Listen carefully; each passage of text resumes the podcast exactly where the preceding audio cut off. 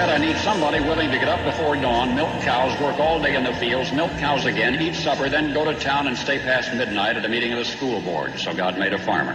My administration will be focused on three very important words jobs, jobs, jobs. policeman must be a minister, a social worker, a diplomat, a tough guy, and a gentleman.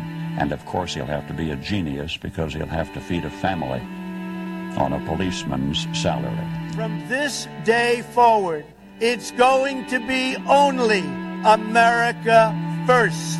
America first. We, the citizens of America, are now joined in a great national effort to rebuild our country and restore its promise for all of our people. Because today, we are not merely transferring power from one administration to another or from one party to another, but we are transferring power from Washington, D.C. and giving it back to you, the people. Hold on to your seats. Buckle up for safety. You are now entering another dimension with The Scott Adams Show.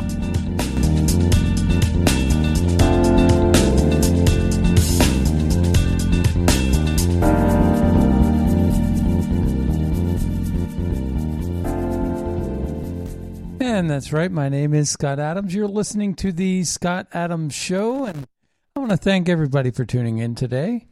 Uh, yesterday, uh, we talked about a lot of things related to Ukraine, and I got a good amount of feedback uh, related to uh, not just, uh, well, a lot of feedback that wasn't really accurate, and and or if not accurate, questioning where I was on certain things.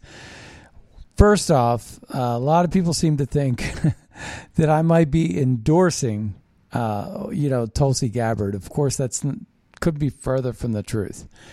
And that uh, I posted something over on Facebook and did some other things um, related to Kristi Noem uh, and her position on certain issues related to transgender athletes. Uh, and I was basically making the point that that Maria Bartiromo has been making for, for a while now. And she just matter of factly has what would normally be VP candidates, or normally be presidential candidates, and she has them coming on as vice presidential candidates. Uh, as if it's Trump. Trump is the heir apparent, and I like that. I, I like to see that. I think that Donald Trump has earned every stripe, every single right to be considered and treated like the heir apparent, like the incumbent, because he should have been treated that way in 2020, and he was, but they rigged the election, and now here he is, uh, poised and ready. I think positioned very well, very strong. Nobody has ever seen a candidate like Donald Trump but what Donald Trump's bringing to the table with Truth Social is going to be something extraordinary uh, because it's going to be bigger than the RNC ever dreamed of being. His database, the database of of emails and and uh, demographics and and behavioral um, asp- aspects of gathering, collecting data, like the big tech companies do and Devin Nunes, I think, is is a really smart guy running that thing, and you know he's connected with a lot of Silicon Valley. A lot of bright minds have gone into this, and and I I think that uh, it's an opportunity for the conservative movement to actually have a real engine, not just a Ronna McDaniel kind of Mitt Romney wannabe kind of thing that the RNC's been pushing out Remember Michael Steele and Ronna, Ronna McDaniel and all of these different factions within the RNC, all the Trump hate that was going on in 2015. I remember I was at CPAC and they were pushing up against Donald Trump. There was almost a coup being waged against Donald Trump. And that's why it's frustrating to see a lot of these so called leaders taking the microphone and basically uh, taking the lecture, taking the stage, and standing up there and talking a- a- about being a Trump supporter. But they were never there when Trump truly needed them. You know, we talked about J.D. Vance as an example. Well, his opponent, Josh Mandel, the Senate candidate, had a debate in Cleveland and was talking uh, and got and it was in a black church in Cleveland against the black Democrat. And someone in the audience asked him to leave. He's white, and he should leave because they couldn't take the heat. They couldn't take the debate. They didn't want to have the discussion. They showed up to silence rather than to listen. You're never going to get anywhere that way in this country if that's your political posture. But Black Lives Matter has been a cancer to the black people that buy into them. But it's also a fundraiser opportunity for the white Democrat elite that use these black people in Black Lives Matter almost as slaves, modern day slaves.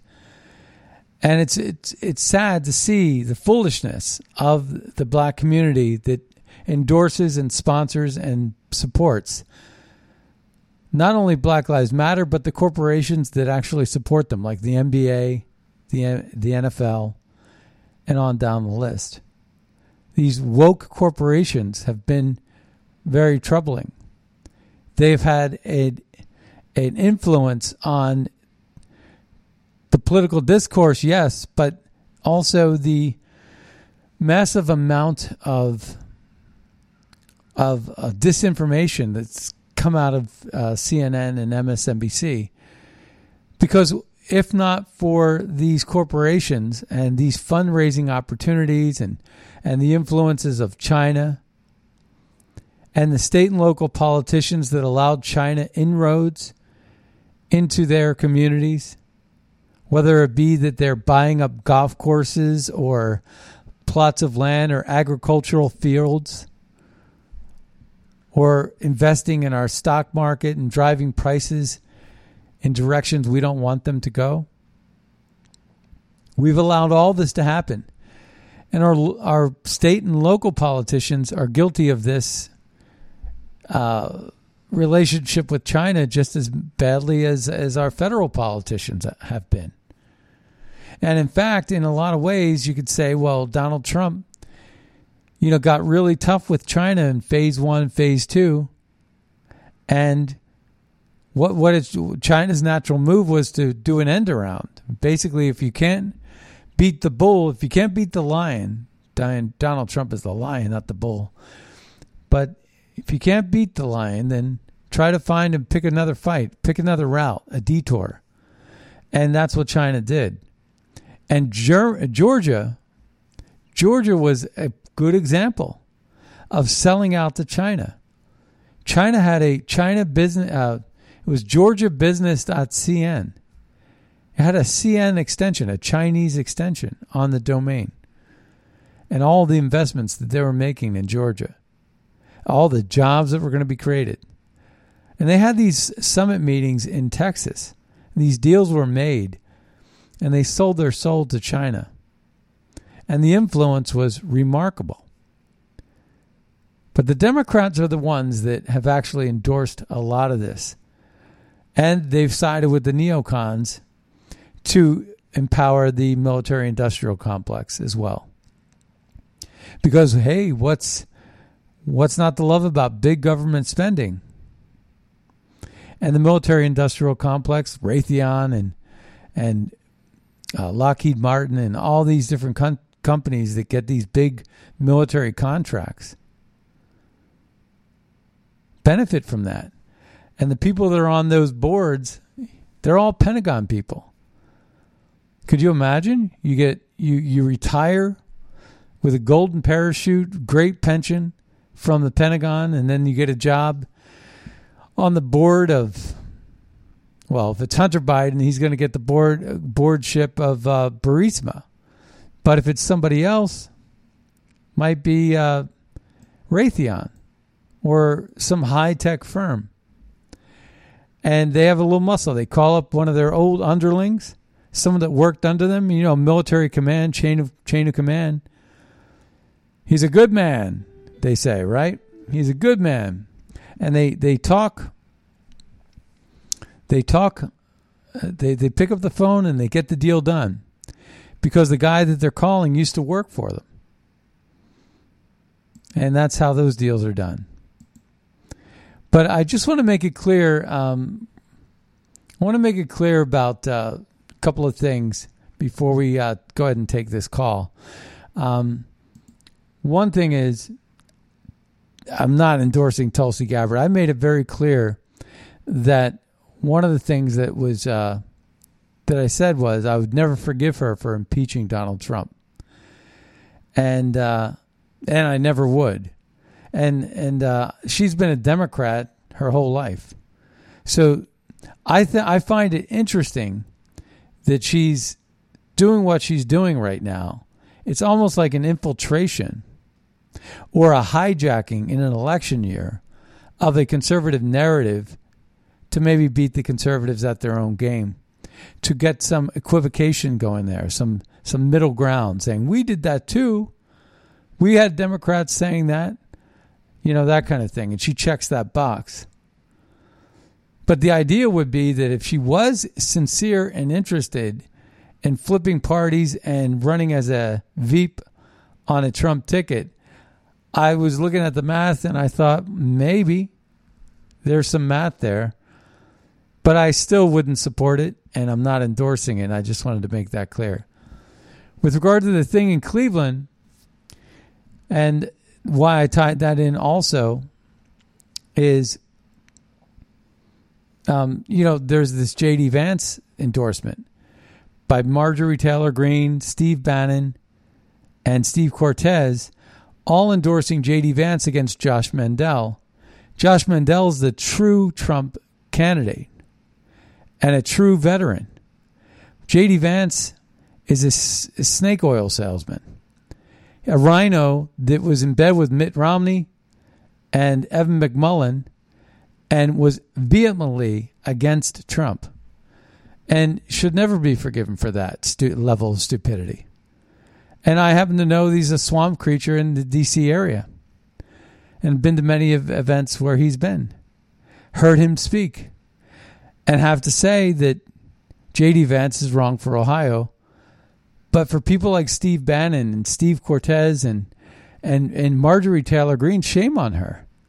Laura Loomer to boot, all supported the this uh, this type of candidate. So I just um, just be careful out there as to how much invested you get into certain people, certain certain people. You know, we all like the war room, but be careful about what Steve Bannon is disseminating. I would even make the same claim and argument with Jack Posobiec. We like a lot about what these guys say. But at the end of the day, they weren't always there when they needed to be. And we're going to go ahead and take a caller. Caller, you're on the air. Yeah, this is Dane from uh, the occupied communist uh, California, and I wanted to just remind people today um, at 12 p.m. Uh, the People's Convoy is leaving for the District of Corruption, and I'm asking people um, if they could at 12 o'clock when we leave today um, that they all uh, flash their lights, uh, turn on their emergency lights, uh, honk their horns. That really pisses them off when they honk the horns. Of course, in Canada, you're you're called. Uh, it's it's a signal of Heil Hitler in Canada now. But uh, yeah, I, have read joke. about that. um, but anyway, we like to have everybody when we leave there today at 12 p.m. Um, you know, do those things. If you're in a car, RV, truck, um, just honk your horn across the entire nation and flash your lights when we leave and actually I'd like to do it every day at 12 p.m.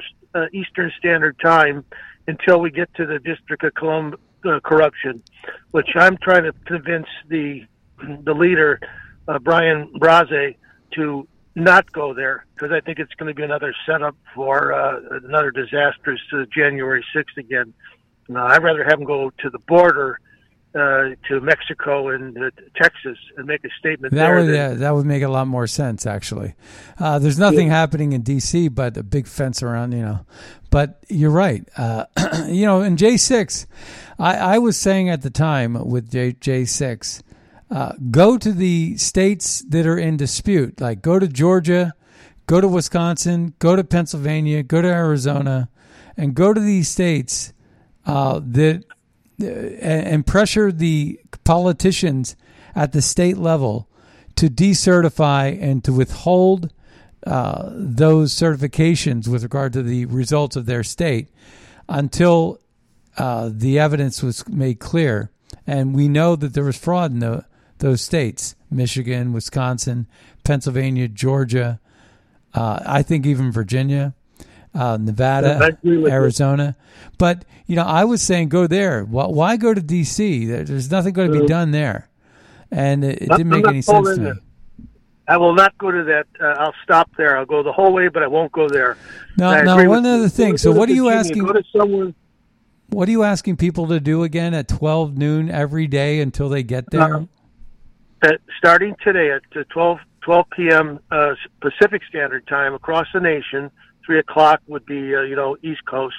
Um, turn your emergency lights on. Uh, wherever you're at in the, in the entire nation, turn your emergency lights on. Flash your lights. Okay. Honk your horns for a couple seconds or a minute or whatever, how long you want to. But everybody in a truck, car, and RV, and do this every day, and let them know we're coming and and it'll be a sign for people to show solidarity not only to the Canadian truckers, to the American truckers, and we the people. And that's the most important thing is we the people. This is about we the people. The truckers. I'm so glad that we're all getting out there and doing this because uh, we have to. This this is our lifeline to the to, to save this country. These truckers, what they're doing right now, and we have to support them. And look what they did to the Canadian truckers up there. Don't let it happen here. Yeah. And uh, so uh, this this is this History is, is be watching. our step to do this. Right. All right. Well, thank you for that tip. Thank you for calling. All right. Thank, All right. thank you. Care. God bless you. So while he was talking, I, I was looking up to see if uh, there's more organization related to that. I, I like that idea uh, of blinking your lights at 12 noon or or 12 noon Pacific time. I, I think that that gets confusing as to what time you should be doing that. Uh, so I was wondering what the time frame was on that. And if you'd like to call in today, uh, numbers 215 Top Talk, that's 215 867 8255. That's 215 867 8255 if you'd like to call in and be heard. Um, yeah, it would be nice uh, to, to do that. You know, you, you go out there and you see blinking lights all over and you wonder what that's about. They, they ought to do that, but they ought to get it like it should be for one minute at a certain time, uh, you know, across the country until a certain date. Uh, I think that would be great stuff. I wonder what they would do with respect to that. Uh, they would say it's a safety hazard of some sort. They would find a way to shut it down. So to finish up and wrap up there, yeah, we talked about Ukraine a lot yesterday, and I like what Tulsi Gabbard had to say with respect to the military industrial complex. I think they're a driving force on this. I think that Biden's sanctions that he laid out are feckless, late to the game, and not not going to deter, uh, have the deterrence. Um, I think that the damage is done. Again, Ukraine, along with a lot of these other Baltic countries, have uh, benefited by uh, NATO, uh, their their expansion, uh, and Russia naturally is upset about it uh, because they have missiles that could be very well pointing right at Moscow from hundreds of miles away, and that's uh, not not very comforting for the Russians. The Russia's too too big, too strong to have an Achilles heel like that. And if we were Russia, you know, if it was the United States and someone put missiles up in Cuba, we we already know, we already have a track record about how we would react with respect to that. The Cuban Missile Crisis is what they called it. And anytime Venezuela or Hugo Chavez um, or the uh, Castros, incidentally, Trudeau loves the Castros, right? And now we have to worry about the tyranny on our northern border. You know, Trudeau is out there denouncing authoritarianism in Russia. And again, it's this attack on Russia. Russia, Russia, Russia, all the time, Russia. And what bothers me and what concerns me are these false flag attempts, these false flag attacks. They did it in Syria. Remember when Trump was going to pull out of Syria in his second ter- year of his first term? Trump was going to pull out of Syria, and next thing you know, um, Lindsey Graham was pushing the opposite direction, and Lindsey Graham uh, ended up beating the drums over Jamal Khashoggi and beating the drums over these chemical weapons, bioweapons attacks in Syria. And Syria is very much an extension of what's going on in Ukraine. And the conflicts that are there are very much the same. It feeds the military industrial complex. It's a never ending expenditure.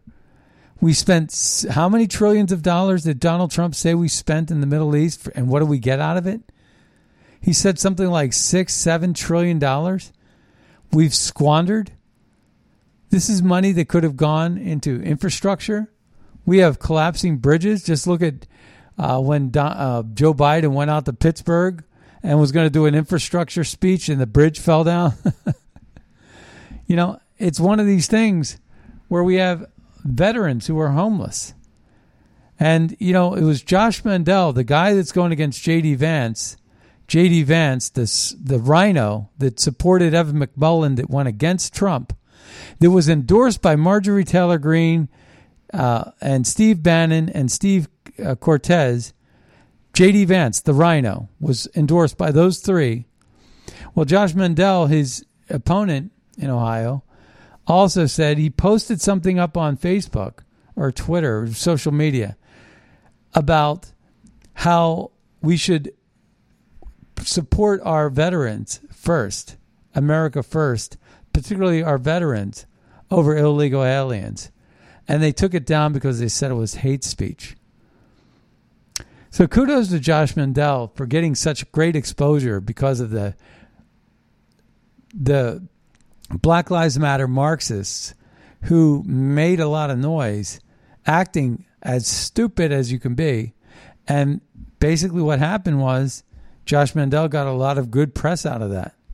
So kudos to Josh Mandel. That's what he needed because JD Vance was taking up all the oxygen in the room because he's a swamp creature from Washington, D.C. Anybody listening in Ohio, look up JD Vance's uh, comments related to Trump. He hated Trump.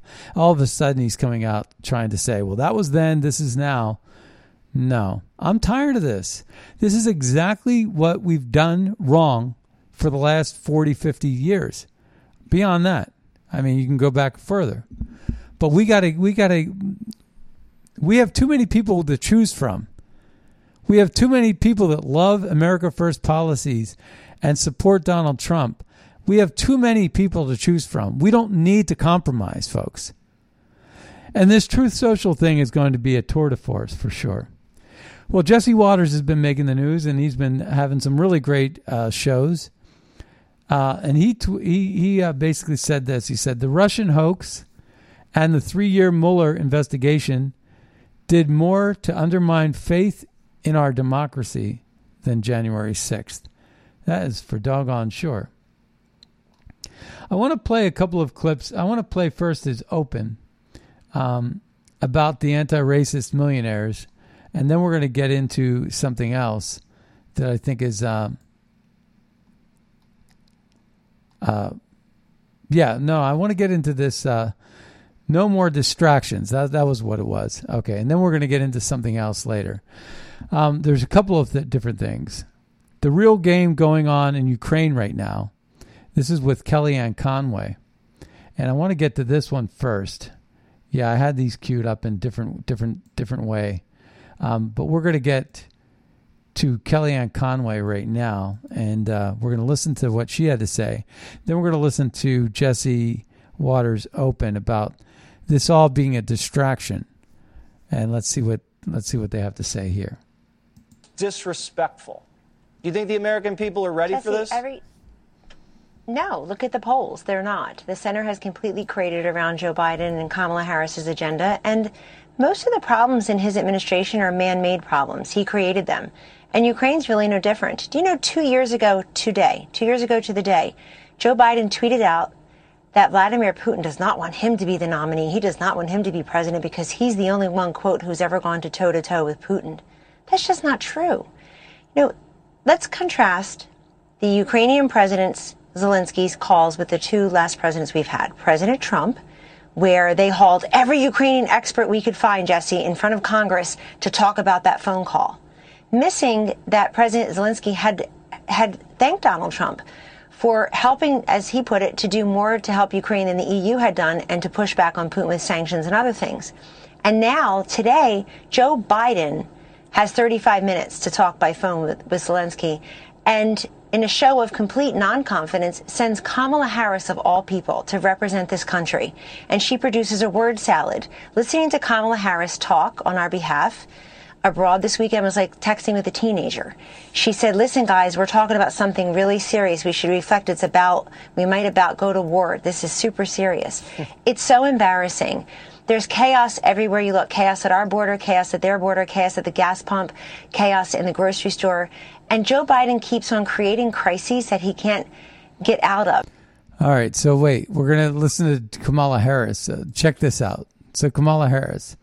Reporter asked Kamala Harris, Will sanctions deter Putin? Kamala replied, Within, now listen, this is her reply. Will sanctions deter Putin? And our vice president of the United States answered this way. She's got a law degree. She's educated.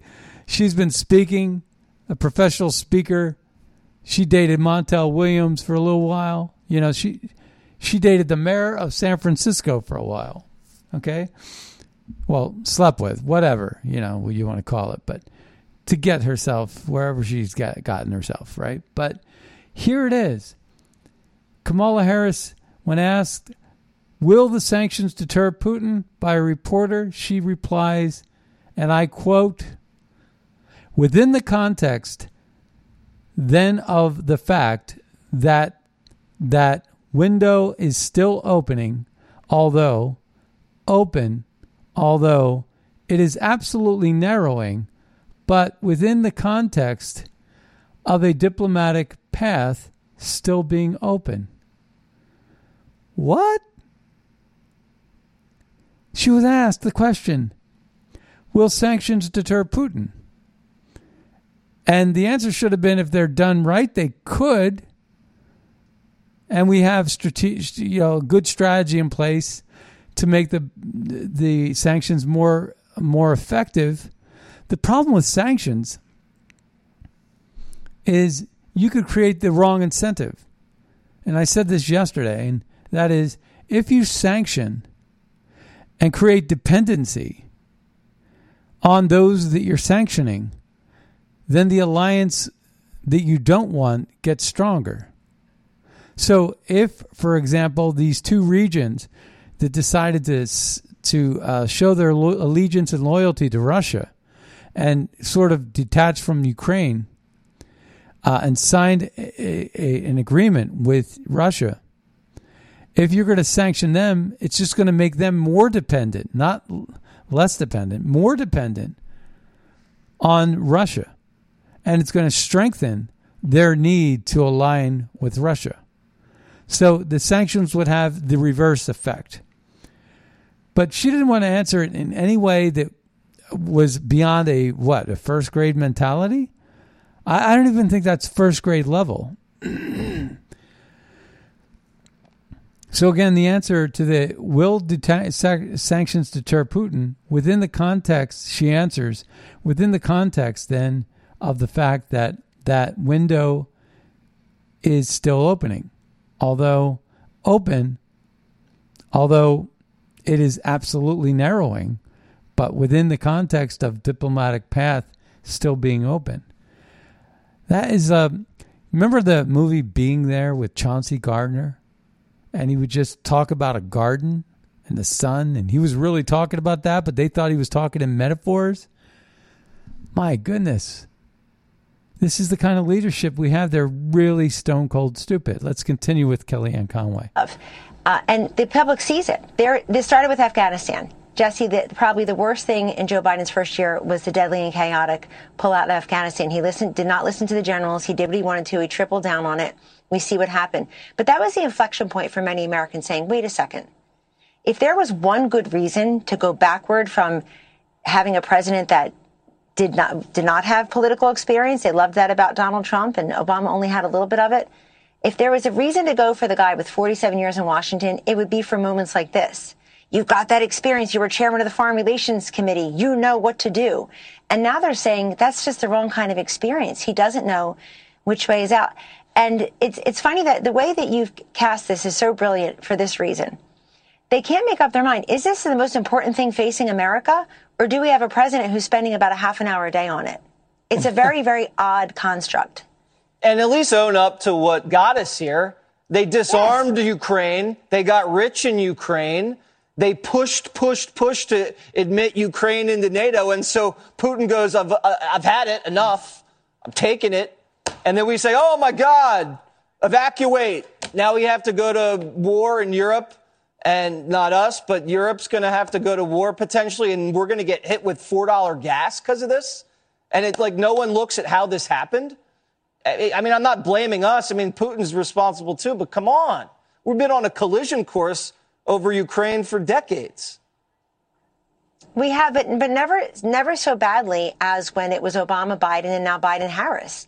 And the four years in between, there was a, an effort, a concerted effort to make it better. So, and you're right, in Clinton before that.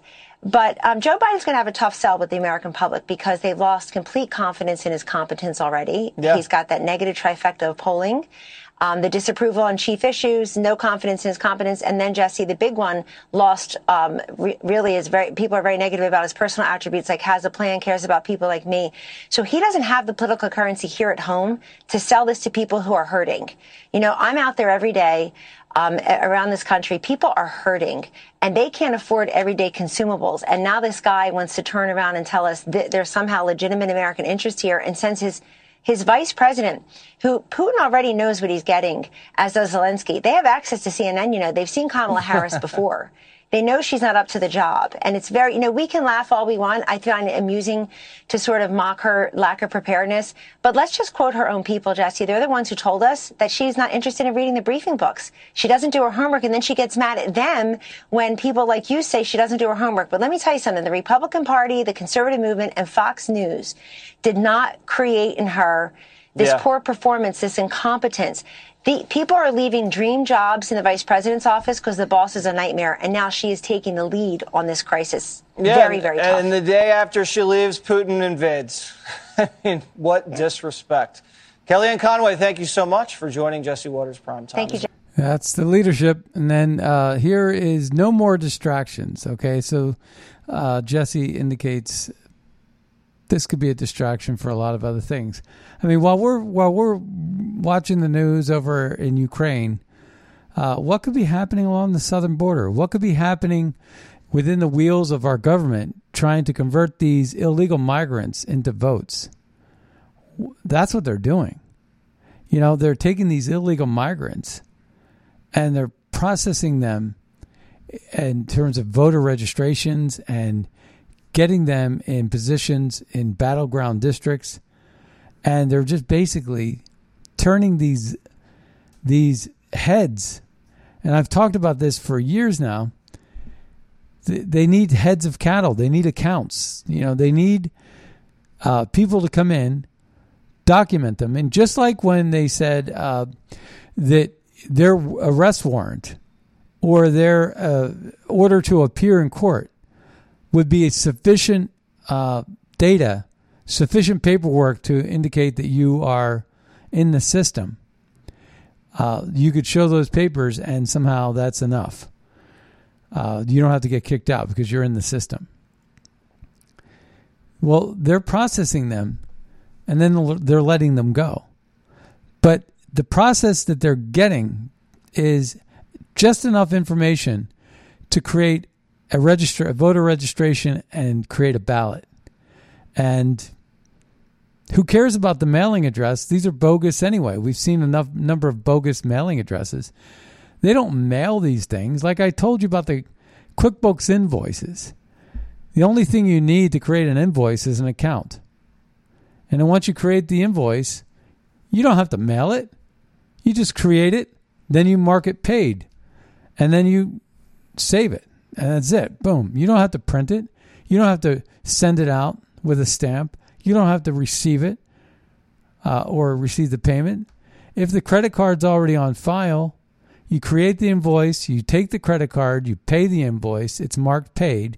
And if you want to be courteous enough, either their customer's receipt is their credit card statement or you can send them a marked paid receipt. And that would be the same thing in, in the election systems where you can go online and see that you voted. But chances are the illegals not even going to know how to go online. They're not going to know how their account was set up and so on and so forth. They're never going to have the login credentials. They're never going to know and they're never going to complain because to complain means that they would have to show up in court, which is the biggest thing that they're not going to do. We already know that 90% of people don't show up for their court date. Why in the world they show up and complain that they somehow think that they might have been voted? They don't even know that they voted. So the Democrats are importing these people, millions of people in, and they're taking these illegals and they're taking their head count. They're giving them an ID. That ID is registering to vote. That registration becomes a ballot that ballot gets, in theory, mailed out, and in theory, received, and in theory, it votes Democrat. But they don't even have to mail it. Remember when everybody was talking about all these ballots that didn't have a fold in them? What happened there? Those were ballots that were printed out because of the audit, but they weren't folded because they were never distributed. They were just printed out on a printer, flat sheets of paper. There was a, a lot of talk about that everywhere.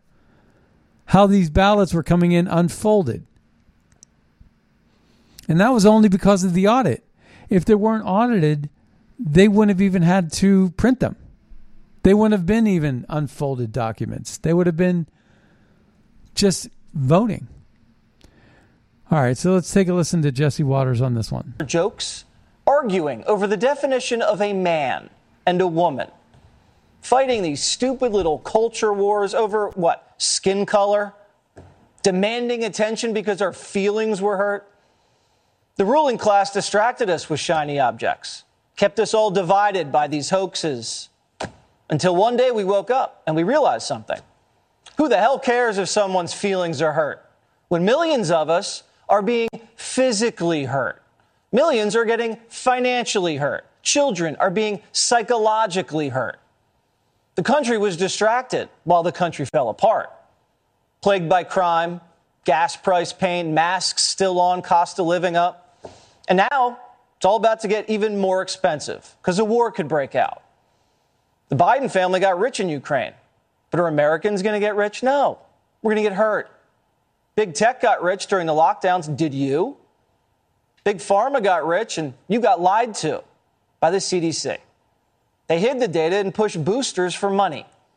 And if you question this, you got canceled. So this political corrupt garbage, it's over. That woke dog won't hunt. After experiencing real hurt from crime to COVID to the cost of living, we don't care when someone's feelings get hurt anymore. People are shooting at us in the cities. They're starting to shoot in Europe. Biden could blunder us into a war there. just after coming up out of a snap recession and a pandemic, we might get dragged into a war over a NATO member that most Americans can't find on a map? It's unbelievable. Americans need to demand answers and fire every single expert, every single politician who keeps bungling us into crime waves and lab leaks and wars and recessions. Why the hell are so many smart people so damn stupid? Joining me now. Well, I got to tell you, I've been saying that for a long time. Uh, everything he just said. And uh, we're, we're, it's happening right before our eyes. And the question is this Does federalism function the way the founding fathers intended? You know, one of the leaders of uh, that one of the leaders that embraced federalism more than any other president in my lifetime was Donald Trump. He was not a top down guy. He was not a micromanager. He delegated like a leader should, and he had faith. He put faith in the American system, and he also lent power to the states because the states could then compete with the other states, uh, and that that made a lot more sense. And that's the way it was designed to be. Federalism is about decentralized government. Yet the people that support federalism are called fascists by Antifa. And the anti fascist Antifa are the fascists. White is black, black is white. And that's not by mistake, that's by design. Unbridled presidential power and executive actions. So the question is does federalism function the way the founding fathers intended? Unbridled presidential power and executive actions with COVID 19 finally drawing its last breaths. Now is the time to rein in the executive branch before it establishes further precedents for power accumulation by future administrations. I've been saying that. That these emergency powers acts, what Trudeau is using, what Gavin Newsom used, what Governor Whitmer used, what Andrew Cuomo used. A lot of these liberal governors were enacting emergency acts. And we need to redefine what is an emergency and why and how long they can have it. Uh, and these state legislatures need to really do a better job in reining this in because it's been exploited. Canada didn't need the Emergencies Act but they executed it. And their legislature actually endorsed it and extended it, which is really sad. And in France, they don't even have a crisis. Yet France did something I think just unspeakable. Um, what they did was they basically took 4 million people off the rolls Okay, here it is. The French government has deactivated 4 million vaccine passports for double vaxxed citizens without warning, forcing them to get another booster shot several months early. So if you were vaxxed twice, you were considered to be vaccinated. And they took 4 million of those people off and said, you need a third vaccination Otherwise, you're considered to have zero vaccinations. When does it end? That level of control. In an election year, they're doing this. I mean, just months before an election, where Macron said half of his country, or Macron said the unvaxxed aren't French, that they're not patriots, that they're anti, they're, they're almost akin to terrorism. They're almost akin to terrorists and he went against them. And he's doing the math, folks. It's a science. The science isn't in the medicine. The science is in the politics. He understands that 85% of those French people that he's speaking to got vaxxed already. 15% are holdouts.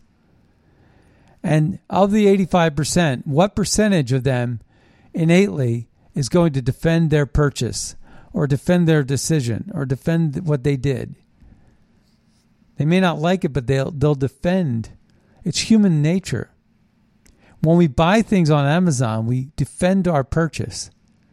It's who we are. We got the best deal. You know, when you buy a car or something. Yeah, I got a great deal on that car. What if you didn't? You know, I could maybe make a debate and argue with you. You got cheated. You you were a chump. You basically are taken to the cleaners by used car salesman. You wouldn't like to hear that. In fact, it would annoy you. And as soon as you realize that you got burnt, it ruins your day. So you end up, whether you even know it or not, psychologically defending your choices. And that psychological game is being played in France. So someone like Emmanuel Macron does exactly what the Democrats did with Black Lives Matter. They divided black America based on political ideology. And he's doing it with vax ideology. And he's saying these 15% of the people that didn't get vaxxed are enemies of the people. The other 85% are good French Amer- uh, French patriots. So he's already given them a rose and divided a wedge between the unvaxxed so that they could fight with each other. Now he just assumed the side of uh, the the line that has the numbers to win the election. Now, of those 85% that were vaxxed, maybe 15% are going to say, I hate the fact that I had to do it, but I had to keep my job. I want, didn't want to go to jail. I have a family to raise. And so, you know, they'll, they'll maybe lose, but 60, 60, the other 60% is what Emmanuel Macron is going to keep. And he's going to probably win an election as a result of that tactic as as ridiculous as that tactic is, and it's that sixty to seventy percent that are voting for Emmanuel Macron that should be shamed.